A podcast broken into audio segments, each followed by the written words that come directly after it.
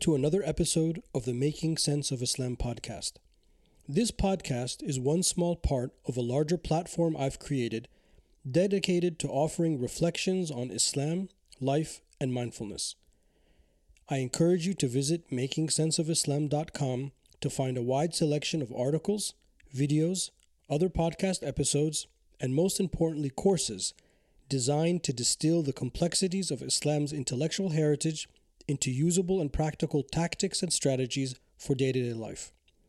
I'm also active on Making Sense of Islam's social media accounts Facebook, Twitter, Instagram, and LinkedIn, where you will learn about what's new and what's in the works.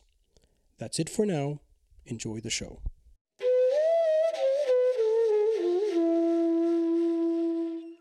My guest today is Ali Khelfi, who is the founder of the Islamic Text Institute in Cape Town, South Africa. He is a pioneering author with the ability to translate classical and traditional Arabic texts into the English language in a way that grasps audiences on various levels. Recognized as an assiduous student of sacred knowledge, he spent over a decade at the feet of Sheikh Siraj and Sheikh Ahmed Hendricks, who are Cape Town's leading scholars and heads of a Institute in Walmer Estate. They in turn graduated from Umm al Qura University in Mecca, specializing in Usul al Fiqh, and spent about 10 years at the feet of the very famous and well known scholar Al Sayyid Muhammad bin Alawi al Maliki. May God be pleased with all of them. These sheikhs have bestowed their blessings upon Sheikh Ali and given him license, ijaza, to teach various disciplines of Islamic knowledge. Ali also spent two years at the Grand Al Azhar Mosque in Cairo, sitting at the feet of some of the foremost scholars alive today, including Sheikh Ali Juma, who happens to be one of my primary teachers, Sheikh Fethi Abdurrahman al Hijazi, Sheikh Hassan al Shafi'i, also one of my teachers who taught me theology, and Sheikh Hisham Kamil, may God be pleased with all of them, all of whom he heard traditional texts from, with their permission to transmit these texts. Ali was afforded some private learning sessions with Sheikh Saeed Mamdouh, to whom he read Hadith, Sheikh Dr. Yusri Jabr, and Dr. Nahla al Haraki, to whom he read the entire Jawharat al Tawheed, which is a standard uh, theology text at, taught at Al Azhar and in uh, centers around the world. Ali also read the latter work in Medina to one of the oldest living descendants of Prophet Muhammad, peace be upon him, Habib Jibril al Attas. Ali is currently completing his master's in Islamic studies with a focus on theology at UNISA. His other works include Surat al Fatiha, a fellowship of faith, the Mind, Body, and Soul Primary School Kids Syllabus, The Honor and Status of the Human Being, The Legacy, a Spiritual Journey to God, Islam, a Tradition of Mercy, and, most recently, the Islamic Text Trivia Game. Please enjoy my conversation with none other than Ali Khelfi. Ali, welcome to the show. Uh, Assalamu alaikum, Sheikh. Thanks for inviting me. It's an honor and a pleasure to be on, on your podcast today. Alaikum assalam wa Thank you for making the time. So, uh, one of the things I want to start off with that I think a lot of my listeners um, and even myself included, would be interested in knowing more about is if you can give us a brief background tutorial of the Muslim community in South Africa. بسم الله الرحمن الرحيم الحمد لله والصلاة والسلام على سيدنا رسول الله وعلى آله وصحبه وبارك وسلم Sheikh, that's a, a, a pertinent question and it's a fascinating story in fact. Um, Cape Town in South Africa was in fact one of the um, three main slave holdings uh, uh, which uh, uh, which history testifies to it. I think it was the USA, it was Brazil, and Cape Town.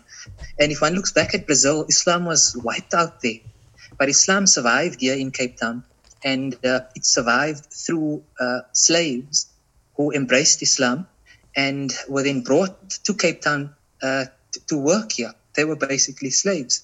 And uh, what happened was that uh, some of them were, were learned, and names that come up is Tuan Guru and Sheikh Yusuf of Makassar, who was in fact a, a, a prince and a qadi.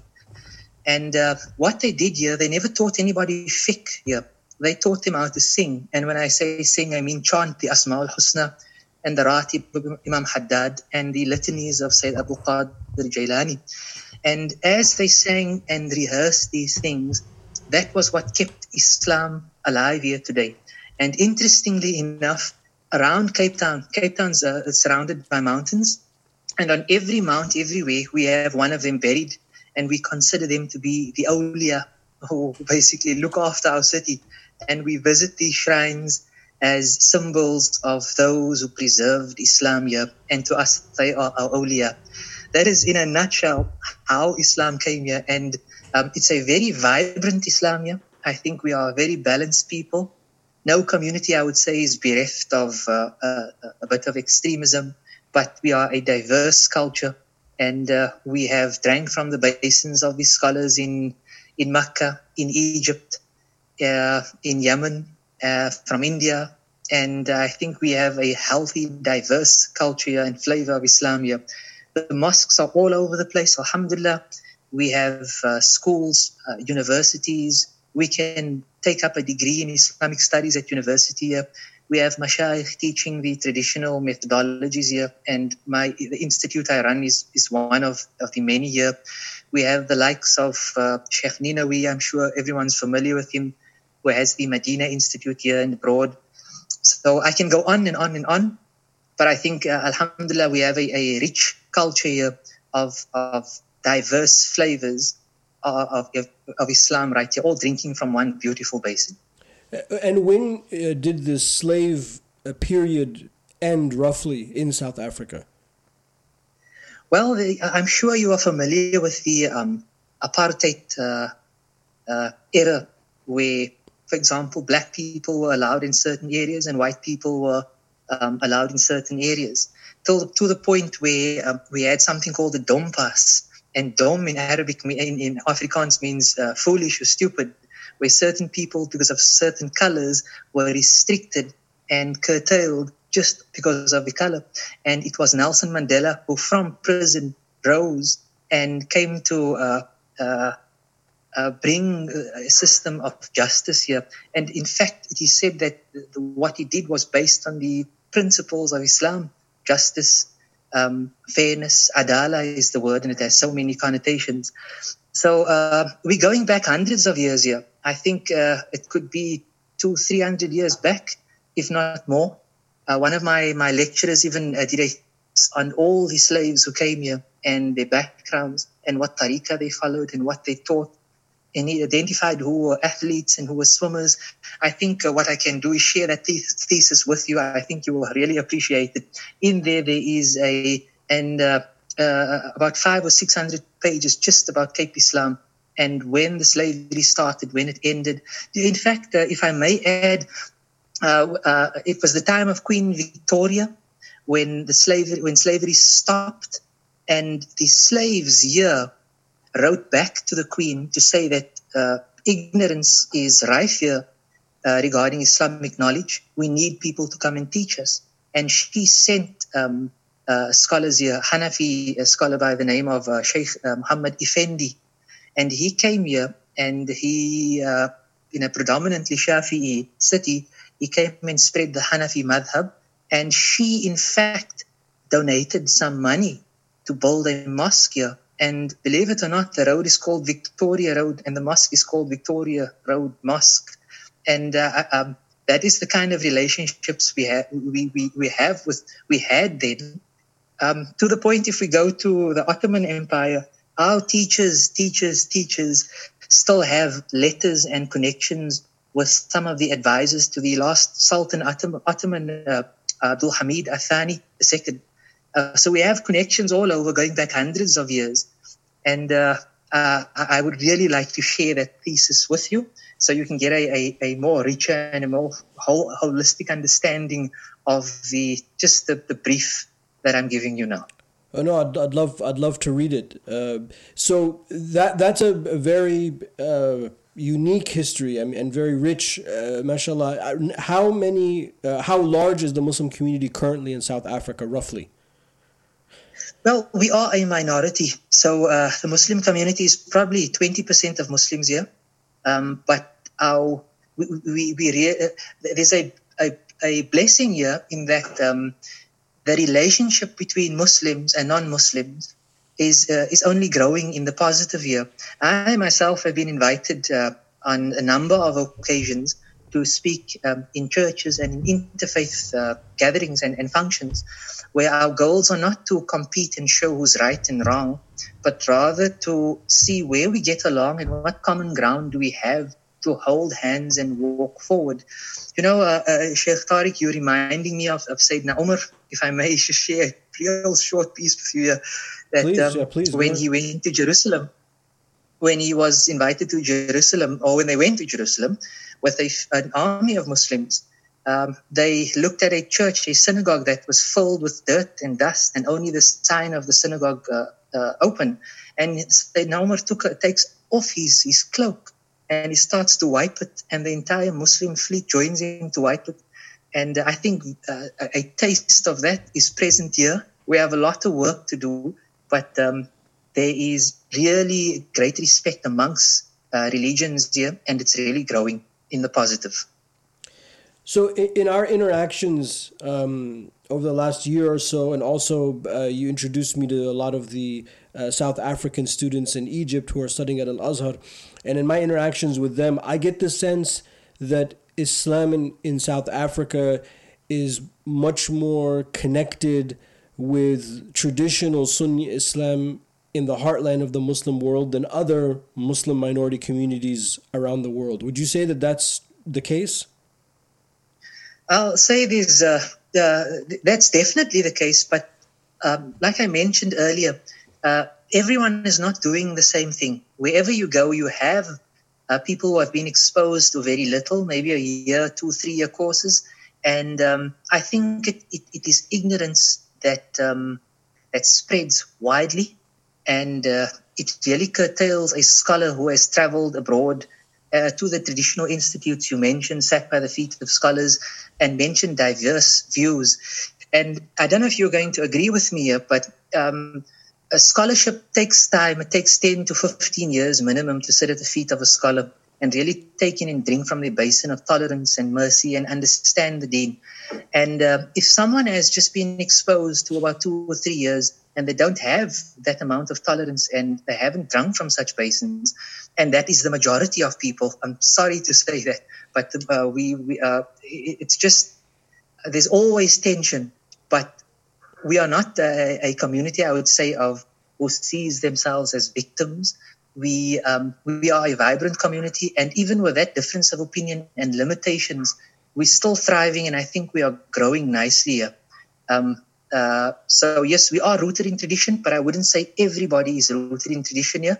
There are institutes, there are zawiyas, and in Egypt it's called sahat, and uh, we have faculties where tradition is taught. Um, there, there is one uh, in particular, the Azzawia, which our sheikhs uh, are the current sheikhs at, and they spent 10 years in Makkah at the feet of the late Sayyid Muhammad Alawi al-Maliki. They graduates from Umm al-Qura in, in Usul al-Fiqh. And uh, their uncles in, in turn sat by Sayyid Abbas Maliki for 10 years. And their grandfather um, uh, studied with Sayyid Abbas's scholars in Makkah. So we have that connection over there. But I, I wouldn't say everybody is rooted in tradition.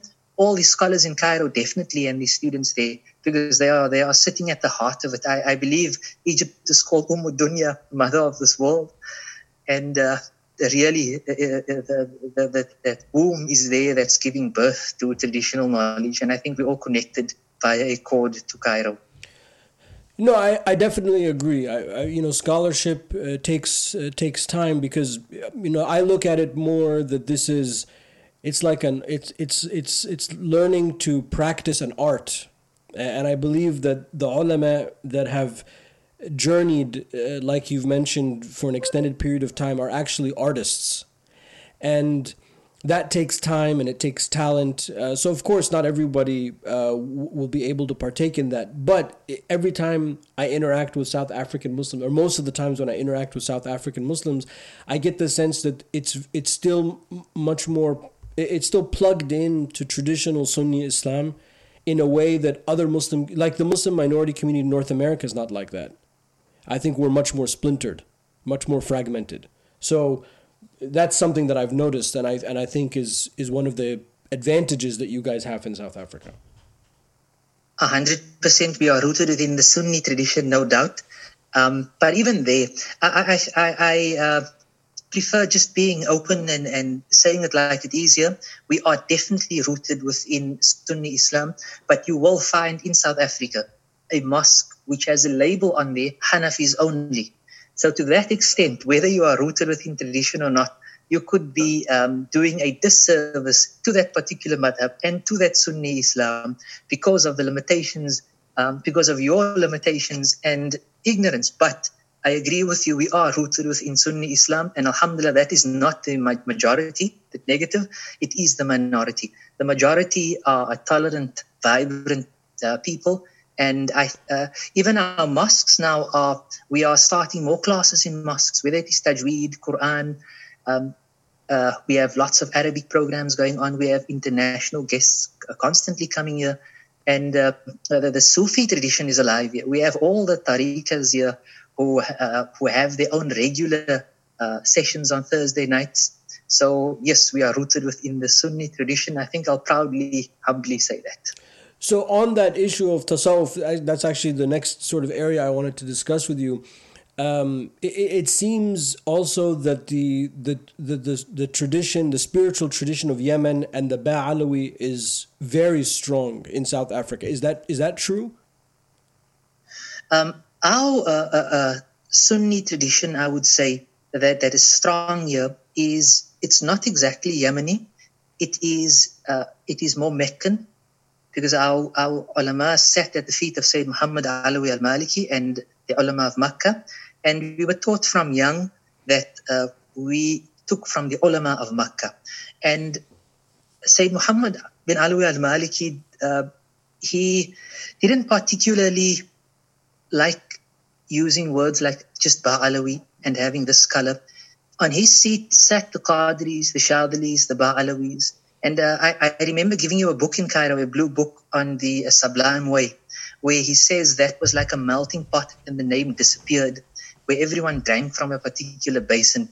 I myself was exposed to these scholars in Cairo, to Mecca, Al Mashayikh, Makkah. So yes, there are. Uh, it's it's uh, from Yemen, but I think mostly from Mecca and from the tradition of Makkah and Cairo, and a flavor of Yemen as well. Then we have a whole host of in, uh, Indian community here, and they are rooted within the Chisti order, and uh, the, the, the, the Mashayikh, they come from India and from Pakistan. We have um, scholars here who have latched on from decades uh, ago to uh, I, I'm, I'm lose I, I'm, I can't recall even the name of the uh, tariqas now. It's not the Qadri, the Ba'alawi, not the Shadhili, but rather the uh, Sheikh, you're going to have to help me mention another famous tariqa here. It's not the Chistis? Not the Chistis either.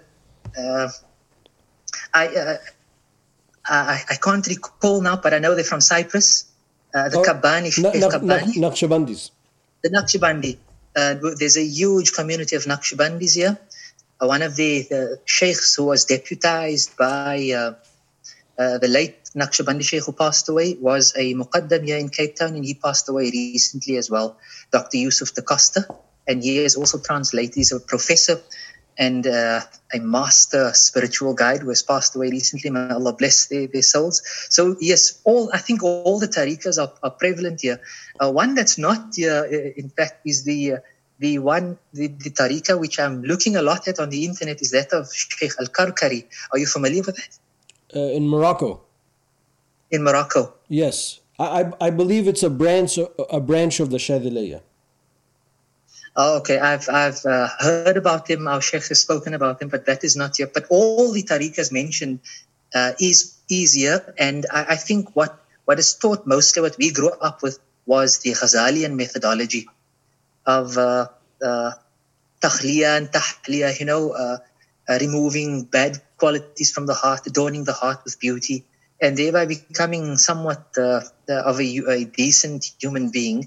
And yeah, it was that being human before being Muslim through the path of Ghazali, which I think is firmly laid down in Cape Town. Alhamdulillah. So, I, I, uh, you know, it's very cosmopolitan. Uh, it sounds in in that uh, from that point of view that there are a lot of there's a lot of representation and and you know, aside from the the Hanafi only signs, it sounds like it's it's accommodating. Alhamdulillah. Uh, which again, yeah, I, yeah, it is. Uh, sorry. Go, no, no, go ahead, please. Please go ahead.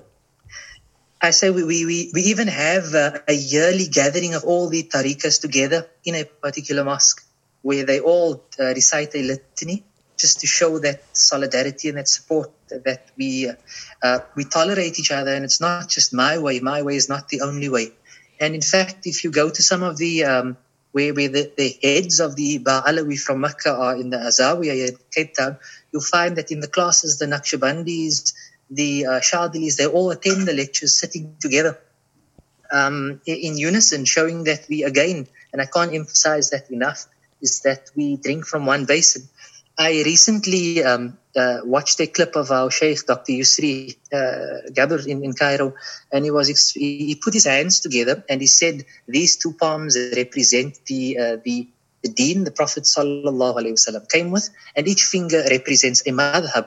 So the finger is very small compared to the, the, the palms and the hands, and one finger is different to the other finger. So in that way, um, I'm trying to, uh, in fact, do a diagram of that and expose that that tolerance is actually healthy and we're all drinking from one basin. Yeah, I would like I would like to see that. Uh, so Ali, the other thing I know about you, uh, other than the obvious that you, you know you're from South Africa, is that mashallah you you you have a lot of activities. I mean, one time I tried to call you and you're like, "Oh, well, I'm I'm going to be on the radio, so I have to call you after the radio, you know, interview." And you you know, there's a lot there's a lot that you're doing, you know, mashallah. So can you give us uh, like a t- another tutorial of your activities, the institute that you run, the classes, the kind of students that you have, uh, so we can have a better feel of the mechanics of how a lot of a lot of what you're talking about is actually implemented on a day to day basis. Okay, Sheikh. Firstly, um, from the get go, I don't consider myself to be a Sheikh. Um, the title can be used, but I've sat before scholars in Cairo, and I think I know the worth of a Sheikh. So I'm a student who uh, is just conveying knowledge, and this is what happens at the Islamic Text Institute, which is the institute uh, we run here in Cape Town. Uh, let me just take you through a typical week. A Sunday morning, the adults uh, gather for a reading of Imam Suyuti's Itqan, which is a book on the sciences of the Quran, uh, and also a book on spirituality and psychology, which is the Hikam of Ibn Ata'illah. So that's a combination read on a Sunday morning here. On a Monday morning, uh, we read again the Itqan, but we it's a more advanced class, and the Hikam as well.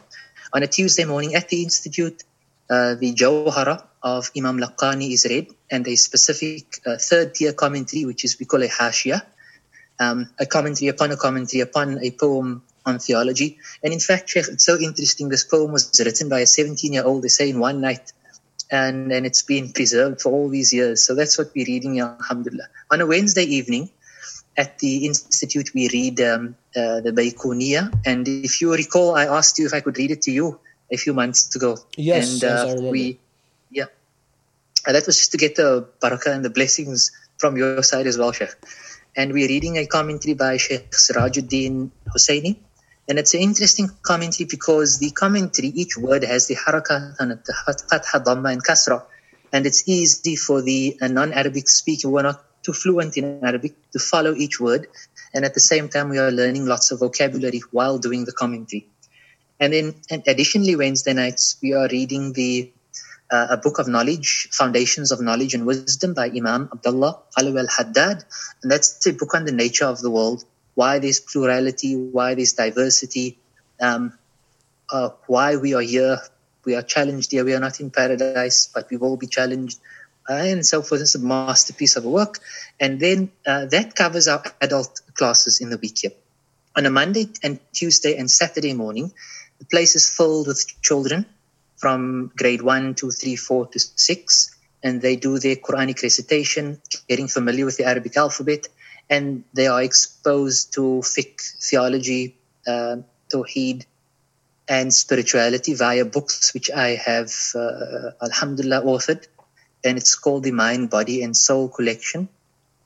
It's a book uh, flooded with mercy, compassion, tolerance, going through uh, fiqh for the body, theology for the mind, and Tasawwuf spirituality for the heart. And it's rooted again in the works of Ibn Ata'illah for psychology and spirituality, Bajuri for the theology section, and Ghazali for the Tasawwuf uh, section. So I've uh, written a, a, a, workbook, an activity book, a coloring book, and uh, one of the uh, books from Fakhruddin al-Razi, which I tailored down or was tailored up for children uh, on Surah Fatiha with different dimensions and avenues of looking at it. And lastly, on Thursday afternoons, we have classes for autistic children, and we're calling that an inclusive madrasa, where we have special teachers who are giving their time to children with special needs, so they are exposed to um, the tradition as well.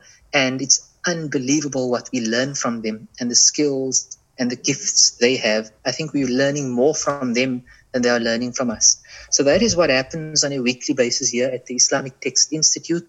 I lecture the adult classes. Four ladies and one gentleman are employed for the madrasa. And uh, uh, additionally, I just finished my uh, uh doing a, an entire syllabus for a school, the Islamia College, the primary school textbooks and I have accepted a contract to do the high school textbooks for this year. And lastly, I'm sure you're familiar with the Jawhara, the, the thesis and the masters I'm doing now on Tawheed. And Alhamdulillah, Sunni Publications has just released volume one on Lordship. So, in a nutshell, I hope that wasn't too long. That's a summary of what happens at the Institute. No, um, I think which is now. I think when we hear that, that's when we say, "MashaAllah." I mean, that's that's a very uh, very comprehensive. I know, mashallah, you know, thank you for all of all of that hard work. Now, between the adults and the children, how many adults would you say average uh, are going through these classes every week? I would say, uh, you know, we have a, a, WhatsApp group where each student is in and we communicate in there regarding the classes. And at the moment, I think there's about 220 students. So they don't all come at once. It could be this morning, we probably had about 60 students. So tomorrow morning and Tuesday morning, it's tailored for those who are retired and who have the time. So, and I've noticed that those interested in in um, in Ibn Ata'illah's Hikam are actual psychologists coming to the class here, and they've told me they use this in their practices, and it's it's phenomenal the results they are seeing. Then we have uh, uh so we have a smaller class where doctors, principals, teachers, psychologists actually attend Mondays and Tuesday mornings. Uh, so each class is different. It ranges from about 50 to 70 students per class in the adult classes. The children classes, I think we have about 80 students per class, Mondays, Tuesdays, and um, Saturdays. And the special needs class, I think, is about 10 students per class because we cannot cater for more because each child needs uh, extra attention. And there are four uh, teachers who are doing their best to give each child the due attention and uh, yeah, the attention that's needed. Yeah, mashallah. So on on the issue of special needs, I mean that's something I think that is important to, to highlight. In our mosque here in um, in, in the Washington D.C. area, uh, we have uh, our mosque is certified by a group called MUHSEN, and I'll I'll put a link for that in the episode notes. That helps masajid in North America become more friendly for special needs uh, children and families with special needs. Uh, so to make sure that the mosque is physically accessible, and to also that uh, the mosque uh, does it uh, uh, has an obligation for a few times a year to educate the community about the importance of welcoming special needs people and families with special needs, etc. And I think that that's really, really. I'm very proud that we've done that. it's a learning process for me personally to learn, you know, how I can be more accessible and, and, and more uh, open uh, to that. Uh, but I, I would love to hear your own experience of, of that journey. And, and you said, for example, that you learn a lot from them. And, and you know, how many families are there roughly with you guys? And, and, and can you give us a sense of how, how opening to that community has helped, has helped those people? Well, uh, a few months ago, we had all the parents coming here, about 50 parents uh, most of them were in tears because of the space that's being provided, that they could speak and uh, realize that they are not alone, that there's somebody else uh, who is who's going through what they are going through, that you're not carrying the burden alone. We gave parents a, a opportunity to speak here, and we are going to continue um, inviting them uh, on a bi-monthly basis. So we formed a WhatsApp group, and the parents are in that group, and in there they share ideas, they meet up with each other, they support each other. Then we had to start a separate group where parents who have um, who wished for their children to attend here um, uh, to communicate as well. So let me give an example of the talents here. Uh, we uh, we were busy with the wudu and the adhan and Surah Fatiha. And one of the children who is challenged read Surah Fatiha in such a beautiful, melodious tone that we were shocked um, out of our wits that he has this kind of talent and love for recitation. Another one uh, could read the Adhan backwards flawlessly. So uh, some are, are, so into music and sounds and coloring in um, I didn't I didn't even know the impact that I had because I'm I'm hardly instructing and teaching. We have people who are teaching them here, ladies who are qualified. But um, when I came into class on Thursday, one of them came to hug me and told me they missed me and they couldn't wait to come back to madrasa. The parents have told us that it's the highlight of the week to come to madrasa.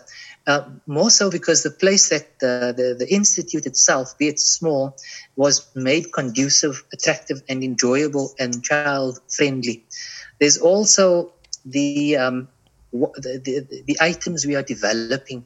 Um, I've been on a, uh, a, quite a journey last year uh, and a mission, in fact, to develop a game for children. And I'm sure I've, I've shared it with you, the Islamic text trivia game where they come here and they play and uh, they're playing with cards, but at the same time they are learning history, fiqh, theology, tawheed, spirituality, Arabic. But they can pick up a card and play a game and laugh about it uh, and enjoy themselves. So I think the items that we've developed, um, the support with the parents, the interaction of the children, and the, the, the, the soft nature of the teachers and uh, their aptitude to come to the level of the child and talk to the child has done wonders and it is moving to say the least. So two things i want to say to that. Number one is offline if you have any uh, information that can help me and our community uh, reach out more to the special needs uh, groups in our community, I would really welcome that. So you know, best practices, lesson learned. That I would really love. Uh, you know, if you have stuff available. Number two is uh, not only do I have the game, I love the game. My kids love the game. My wife was so happy when I when I brought it home, and um, I'd like actually maybe to segue into that, and if you can talk to us a little bit more about how the this idea came to you to, to develop this like trivia game. How is it doing, and what are your plans for you know spreading it more and expanding it? The Islamic text trivia game was an idea that popped into my mind. I don't know if I was inspired or it's just my nafs myself that wanted to play, but um, uh, woke up one morning and I thought to myself, why can't we enjoy learning beyond a book? And I drafted a sample card. And on the card, I, I think it was the first, the first card was uh, who built the first mosque in Cairo, uh, who established the first mosque in Cairo. And I wrote down four answers, and the one was Abdullah bin Amr al-As, radiallahu ta'ala anhu. And then I thought, why can't we develop more of these cards? And then I categorized it into fiqh for jurisprudence, to history, to Quran, Arabic, and I placed about 20 cards per category. And then ideas came uh, to mind. Why can't this game be a question and answer game where if you answer about five to six questions correct, you get uh, a card, a paradise card, and you enter the first level of paradise. And as you answer more questions correctly, you get to the second level, and your goal is to get to Al Firdaus, paradise level number seven.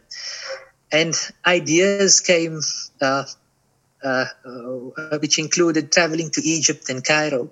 So a card will will will state travel to Cairo or to Egypt or travel to Mecca, and there you have to answer questions pertaining to Meccan history and Egyptian history, and uh, you, until you get a card that allows you to leave back to, uh, to continue your journey to paradise.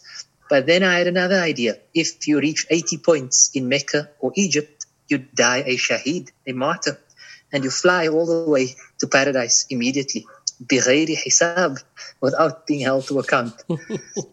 Uh, so that game uh, became a reality, and uh, it was a, an experience and a learning curve for me to actually get the boxes printed, the artwork done, the quality of cards, the coating of the cards. And alhamdulillah, we have to date sold about 600 games uh, locally and abroad. It's reached about nine countries. Um, I uh, the, the channel uh, TV channel in Cairo, uh, the I don't know if you call it the Humanity Channel, but Qanat an-Nas gave me the opportunity to present the game on TV. Yeah, I saw that interview. Um, that was very nice. I also got the opportunity from uh, uh, an Egyptian newspaper, Misri Al Yawm, to they interviewed me and wrote an article. I'm not sure it was published, but uh, exposure was given, and I think the game needs and deserves more exposure. Uh, and I'm in fact busy with another game called Humanity, where uh, I would like all faiths to come on board and go, in fact, to synagogues and churches and stores and have a game where we can ask a question what do human beings have in common? Where is the Vatican located? Where is the Kaaba located? Um, just to, to build that bridge, uh, which we can all cross and uh, learn from each other and hold hands and see what we have in common.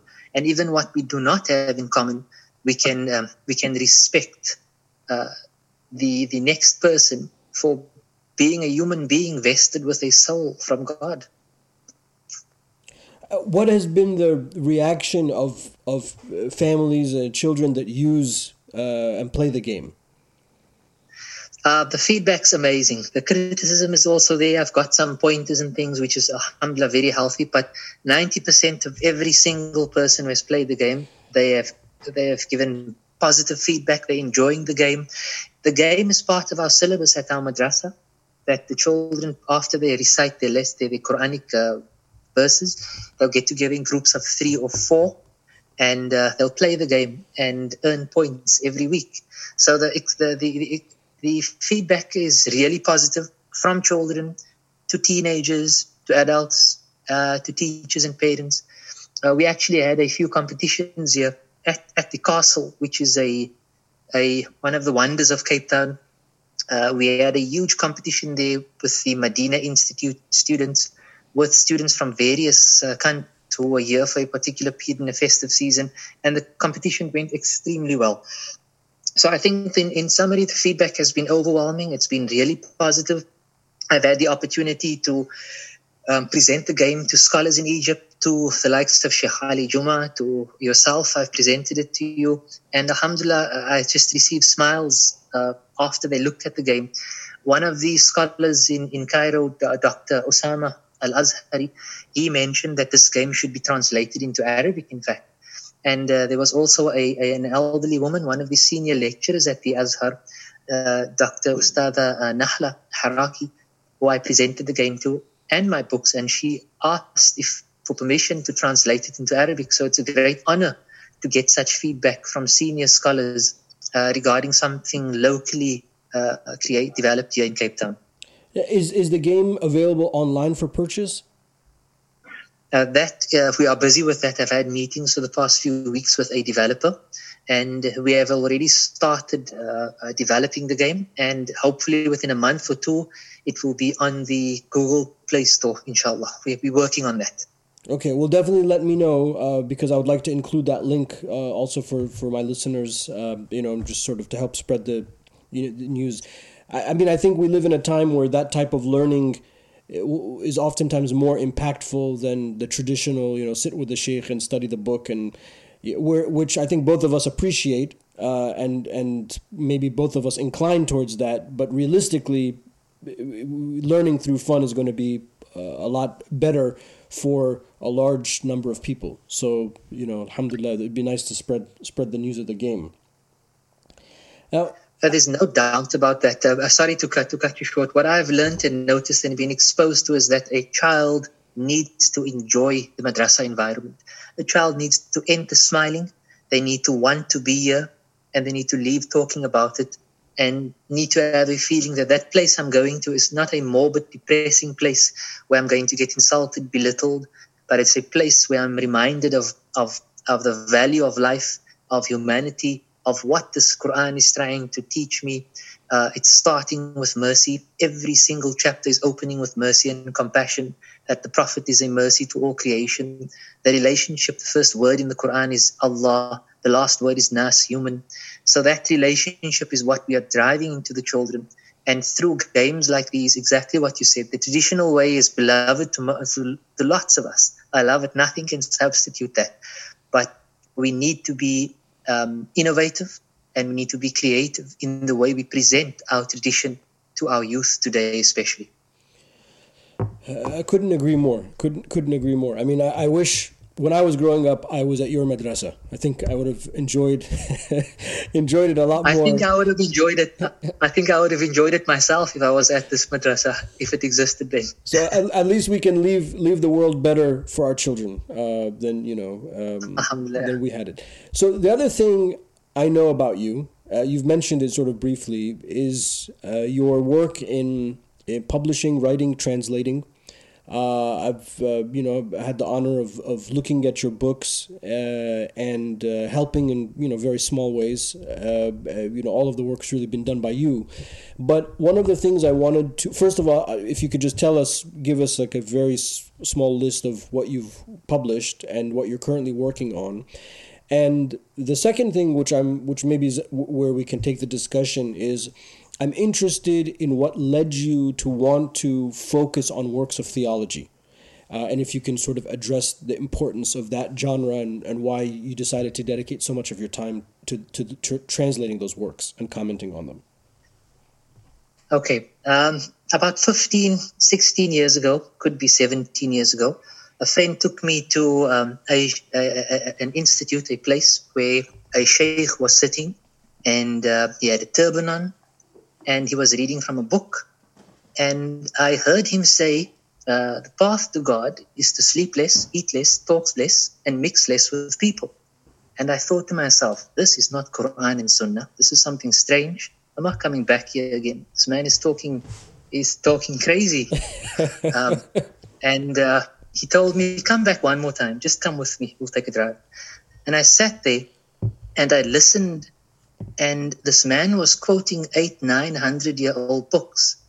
And I don't know if it was just the blessings on the light from his heart that came into my heart, but the relationship after that was inseparable.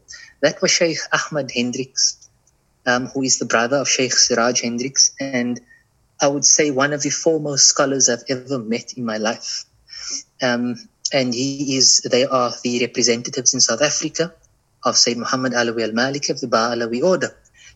Um, years later, after listening to him reading the Riyadh al-Salihin of Imam Nawawi, reading the Matan Abu Shuja uh, in fiqh, um, all these books, we ended up uh, opening up a book called the Jawhara, the pearl or jewel of oneness of Tawheed.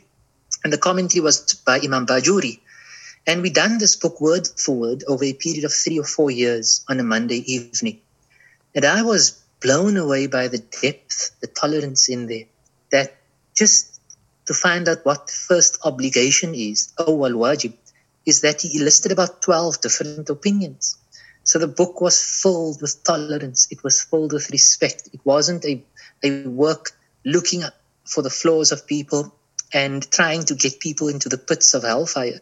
It was uh, even the, the those refuted in the books, the Mu'tazila, um, they were respected and their opinions were mentioned while refuting them. And I was so uh, moved by this work, I thought to myself, um, this work, this commentary, it has to be in English. I fell in love with the work. That is how I started, came to the point of translating Imam Bajuri's commentary on Imam Laqani's poem on theology with the comments I heard from our Shaykh and my own flavor um, added in there. Um, but that was not the first book I wrote. That's what inspired me to write uh, this book on theology. What inspired me about four or five years prior to that was uh, a book by Imam Abu Zahra, Al-Alaqa Dawliya, International Relations. What a wonderful work about how to treat the next human being. And that was the first book I attempted to translate into English. And I titled the book The Honor and Status of the Human Being and it sold out in a few nights, and I don't even have a copy in my library yet. Um, and then after that, uh, while we were exposed to books on Sufism and the Tasawwuf, I published another book called The Legacy, A Spiritual Journey to God. And in there, I chose about 30 scholars and I researched and traced their chain of transmission to the Prophet Muhammad, peace be upon him. And I introduced each chapter with the name of his scholar or sheikh, his chain of transmission up to the Prophet, peace be upon him, followed by his background and some of his sayings. Um, later on, Alhamdulillah, I published, uh, I think the book after that was uh, a book called Surah Fatiha, A Fellowship of Faith. And the title was taken from a masterpiece of a commentary on the Quran by Abdullah Yusuf Ali. And he said in there, when we bow down in prayer, bend our backs, and they bow their backs down in humility to God, then we strengthen each other in prayer and form a fellowship of faith. And I named that Surah Fatiha a fellowship of faith. Uh, later on, I did the Jawhara, and Alhamdulillah, the last book I, transla- uh, I, I compiled was Islam, a Tradition of Mercy, which is uh, consists of about 60 stories narrated in Imam Fakhruddin al-Razi's tafsir on Surah Fatiha, and I added pictures to make it uh, uh, uh, delightful for youngsters and lessons which adults can appreciate as well. Besides that, I, for our own madrasa, I write the books personally, and our syllabus is titled the Mind, Body, and Soul Syllabus, where we have a book for learning, a book for activities, a book for the grade one and twos where they color in. And that book I did according to the Hijri calendar. So when they get to Rajab, they're exposed to Rajab, they color it in, and they learn the Salah because it was revealed on the blessed night of Mi'raj. When they get to uh, Muharram, they learn about uh, Ashura. So every month has a significance they learn to appreciate and respect time, place, whilst learning their tradition. That's a summary of the books, alhamdulillah, I've been uh, blessed to, to pen.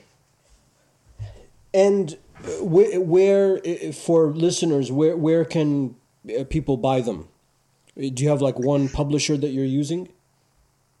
Uh, the only uh, book that I've sent to a publisher abroad was Sunni Publications. My book on theology, the Jawharat Tawheed, can be pub- purchased via Sunni Publications. Um, and they are well known on the internet. Simply type in Sunni Pub, Sunni Publications. The, the book is available there. It's gone international and it's doing very well, alhamdulillah. As for the rest of the books, uh, it is ordered from the Islamic Text Institute.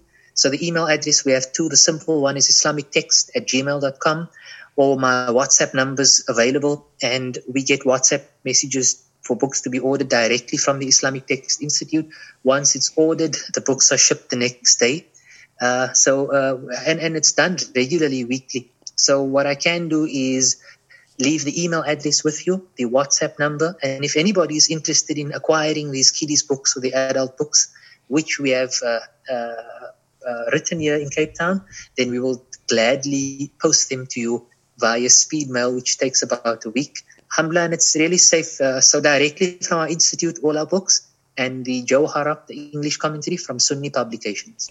Okay, so I'll put all that information in the episode notes so people have it. I mean, personally, I definitely would like, uh, at least in my library, one, a cop, one copy of, of everything that you've you've put together.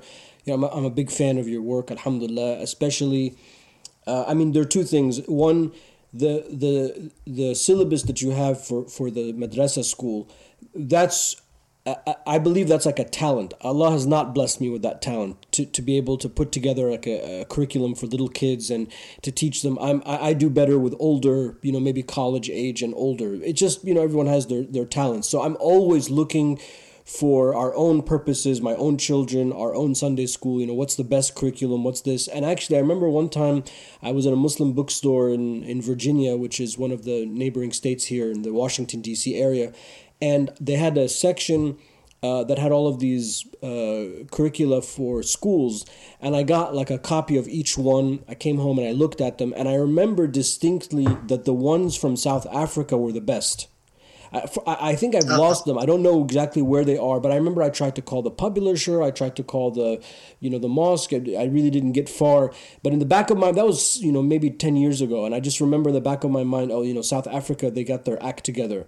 So I definitely want to get a copy of all of your books. The second thing is I'm very happy uh, for for very uh, territorial reasons. I'm very happy that you're you're translating the Jawhara. I'm very biased, of course, towards Al Azhar in Egypt. I mean, I'm very open about my bias, so I, am I'm, I'm very happy that you're doing that. And, and but but but all joking aside, I mean, this is a book that has stood the test of time. Uh, you know, generations and generations of people have have studied the the Jawhara, um, and in recent uh, history, a few generations have studied uh, Bayjuri's uh, commentary. Uh, it's very approachable. It's very useful it pretty much covers everything that you need to know. So I'm happy that we have this that's coming out in English. When I teach, uh, I like to make sure that whatever book I'm teaching is in English, has been translated. Uh, to help students, one to help with their Arabic, so they can look at the Arabic, and if, if they're not if something is not clear, they can look at the translation. But also to to make it to make the class accessible to as many people as possible. So I like to focus on English language things. So I, am very appreciative that you've done that. I think you've done a wonderful job on the translations, the stuff that I've looked over uh, with you before. I think, you know, mashallah, you're doing a good job. So keep up the good work. And uh, the, the real question is when are we going to see volume two? Uh, volume two is, is, thank you for all that, uh, dear Sheikh. The volume two is done. It's completed. We just finished verse 80 uh, last week. I think it's just verse 80 left and uh, uh, it sh- I, I, will forward it to the publishers uh, soon. So within a couple of months, I think volume two should be ready. From my side, we've uh, translated uh, uh, from I think verse 54 up to 80, which we are going to keep for volume two. It's been proofread by two proofreaders, alhamdulillah, and it is going to be sent through to Sunni publications, I think within a few weeks' time. I've actually um, I actually finished volume two while I was in Cairo. Uh, I sat every every day for a few hours translating it. But um, the translation is one thing. Uh, after that, it has to go through to people who are clued up with the discipline, the science, or the craft. I like to call it the craft, a fun, because you need a craftsman to teach you that particular craft. I'm a bit uh, finicky with these words. I've, I've, actually picked up the word craft fun in uh, in Bajuri's commentary. Okay, Nonetheless, nice once it is proofread, it's going to be sent to Sunni publications. There's another thing that I, I, I really uh, I, I was tempted to write. It was a small treatise on um, uh, on, on on two on my experience in Cairo, and you were one of the experience. Believe it or not, I don't know if you want me to share that now on the podcast or keep it for offline. Uh, no, you got me too curious. You can't say that and not say it. So you have to share. I, I'm curious. Uh, uh, okay, so there are two highlights I experienced in Cairo. The okay. first was before Dr. Sheikh Hassan Ashafi, who is someone I dearly love, and I would attend his uh, classes on theology um, on, I think it was a Thursday morning at the Azhar and I barely understood what he was saying. I understood here, I knew the technical terms because I've done the work in English here, but I, I, tried my best to understand. But what happened one day is that um, a five-year-old girl, I think, walked into this is the Azhar. To me, it is it is uh, one of the first uh, universities built in the world. So it stands for, for greatness. It stands for what humanity should uh, what we want to be as human beings. This girl comes in and he stops his lesson. His ear, he's got a hearing aid. He's got false teeth. His knees are very frail now, so he struggles to get up. But he gets up and he takes out all the money he has in his pocket. And he goes straight to that girl, stops the class, and places the money in her hand. And to me, that was wow. All this knowledge you are teaching us here possibly amounts to nothing if we cannot do that. And without saying a word, I was exposed to what the heart of the Azhar is and what a decent human being is. The second was when I met you, uh, Sheikh, at a at a coffee bar. I don't know if I should use the word bar here, but we met at a, a, a at, at, a coffee house. Um, I think it was called Costa Coffee, if I'm not mistaken. Correct. Yeah and I was quite nervous to, uh, to meet you uh, because I'm a student. You are way senior to me. Nonetheless, we meet, and um, you go and look for a chair for me, up and down, marching up and down. And I'm thinking to myself, no ways. This, I, I got a lot of humility to learn because this is a scholar of note, of depth, who's walking around a coffee store upstairs and downstairs until he finds a chair for me to sit on. And uh, I was left speechless. And in both lessons, nothing had to be said from yourself and Dr. Hassan Ashafi. It was actions which spoke louder than words. And I thought to myself, I should write a little five, six page treatise on the two scholars who taught me a lesson without having to say a word. There you go. So I, now I'm a little embarrassed. I, I, I, I'm trying to recollect that, that. I mean, I remember meeting in the cafe, um, and I do. I think I do remember there was a I had I can't think I came early and there was a I was like oh where are we gonna sit you know we can't this is like such a bustling place we need like some privacy and so it's it's coming back to me but you're very very kind to say that um, but on Dr. Hassan al-Shafi'i I mean I can attest to that I, I, I was blessed to study with him don't feel bad about not understanding because I studied Taftazani with him and it took me you know maybe the better part of a year until I figured out what was actually going on uh, and, Alhamdulillah. Okay, that's that's uh, And I I remember, man, this ilm kalam stuff is, is, is pointless. This is so ridiculously abstract and obtuse. So it is very complicated stuff. And the the story that you mentioned, that exact thing happened with my children. I remember.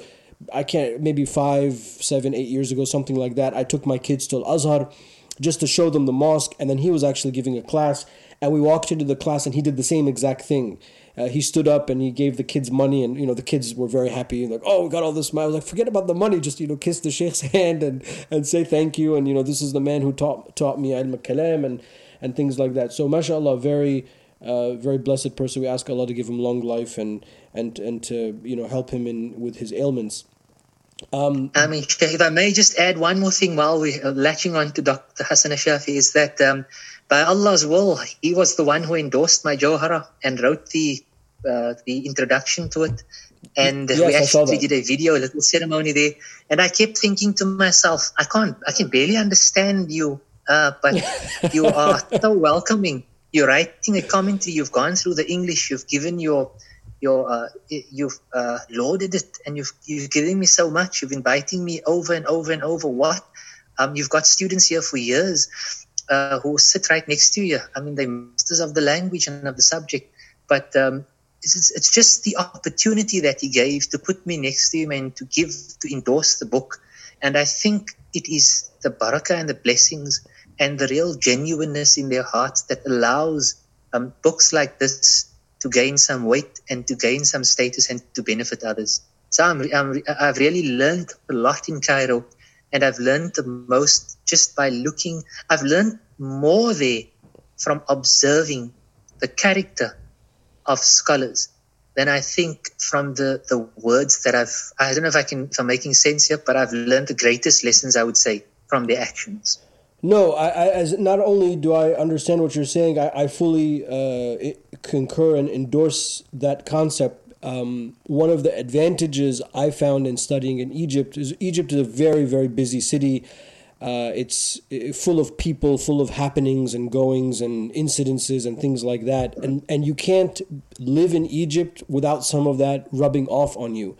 So even though you're sitting in this ancient mosque and you're studying this ancient text, it's like I like I say it's like going to Hogwarts. You're like really in a world within a world. You still can't uh, you can't help but mix with the quote unquote real world. So when you're with a teacher for a long period of time, you see how that teacher interacts with the quote unquote real world. So you see all of these issues and how they de- how they deal when they're buying something. How do they deal with their family? How do they deal with you know the cab driver? How do they deal when somebody's you know walks into the mosque and tries to fight with them? And I've seen all of those you know uh, things. I, I remember one one time I was blessed I traveled with Sheikh Osama Al Azhari. We went from Cairo to Alexandria to visit uh, a sheikh there, and we basically spent the whole day together.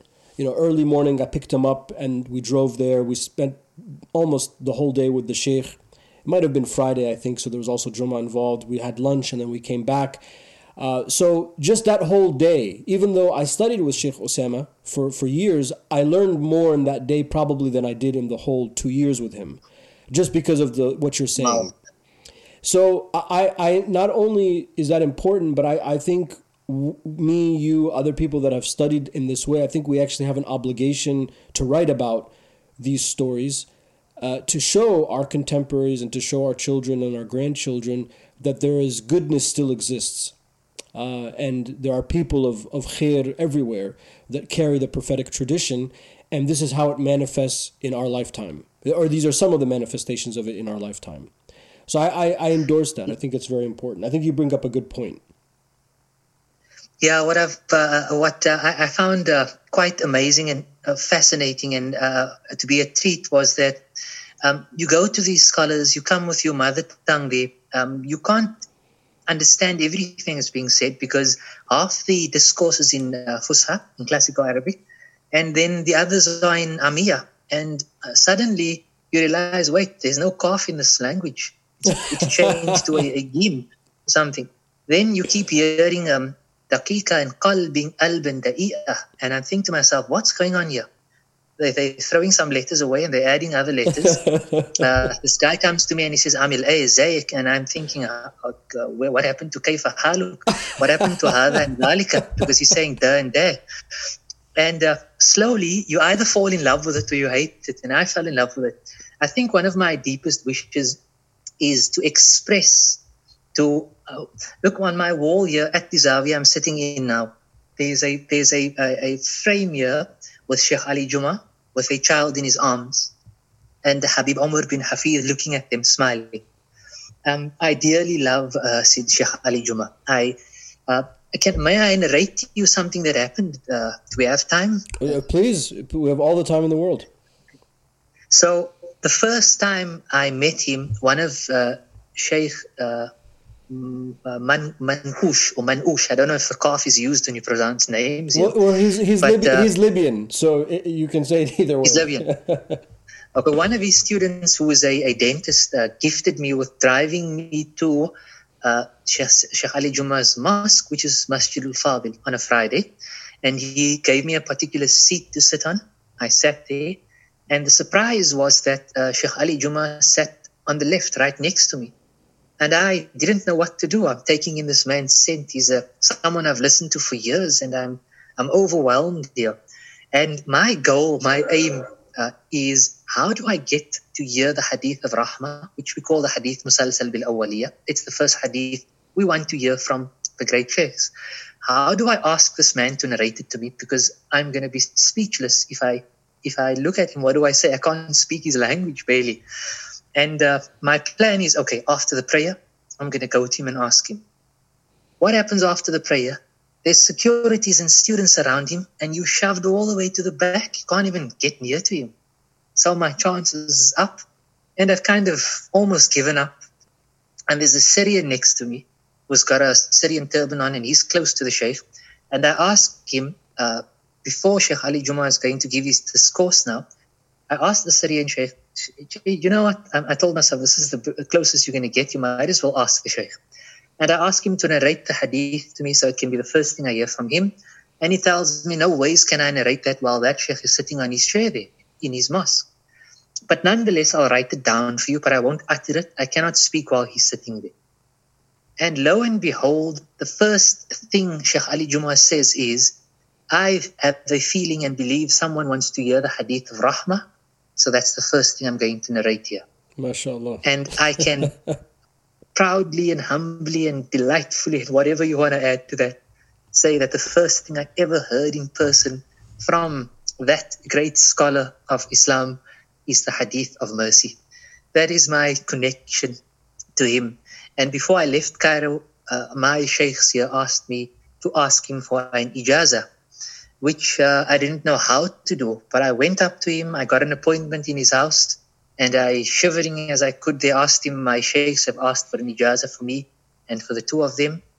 And a few days later, I got a call to come fetch it, and it was a full five page document with each of their names on.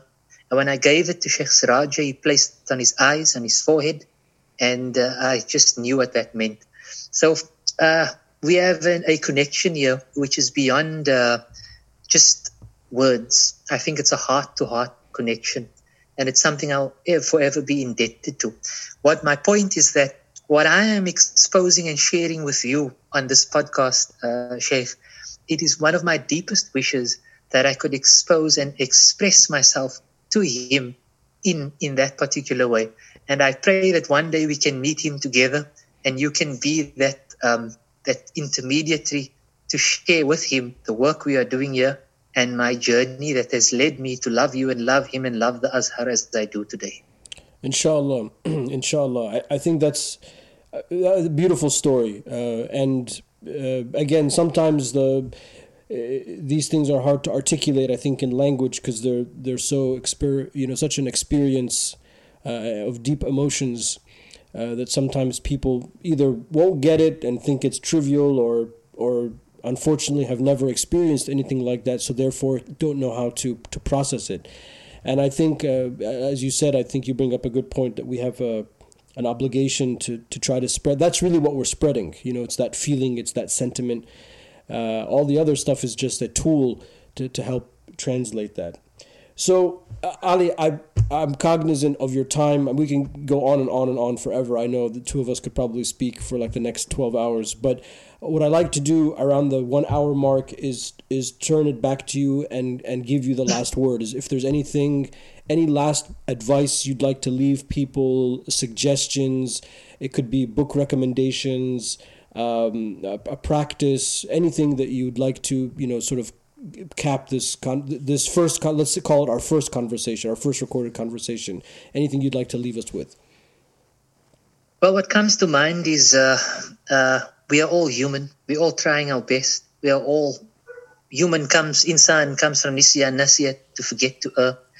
Um, uh, the message that I would like to share is regardless of how much knowledge you've been exposed to and how much knowledge God Almighty has vested in you, um, be humble about it, be grateful about it, uh, acknowledge that people have flaws, that we have flaws. Even as scholars, we are not perfect.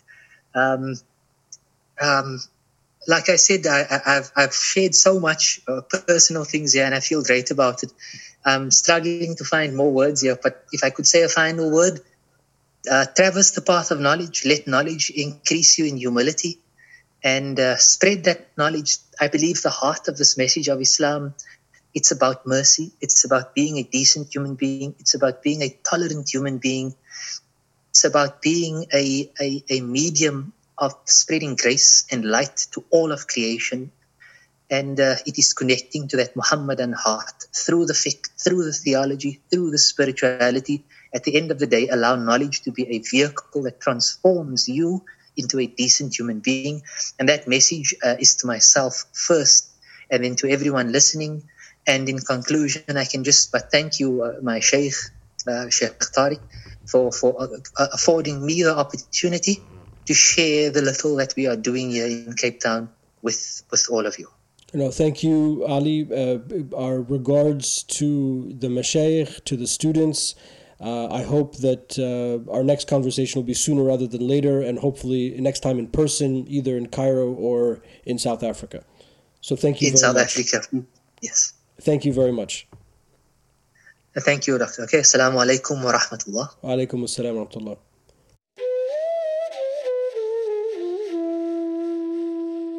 One more thing before you tune out.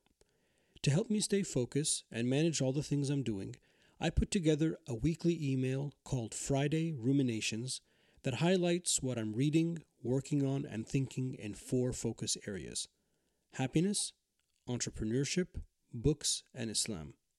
If you'd like to receive these emails, which are 100% free, please go to makingsenseofislam.com forward slash Friday to sign up.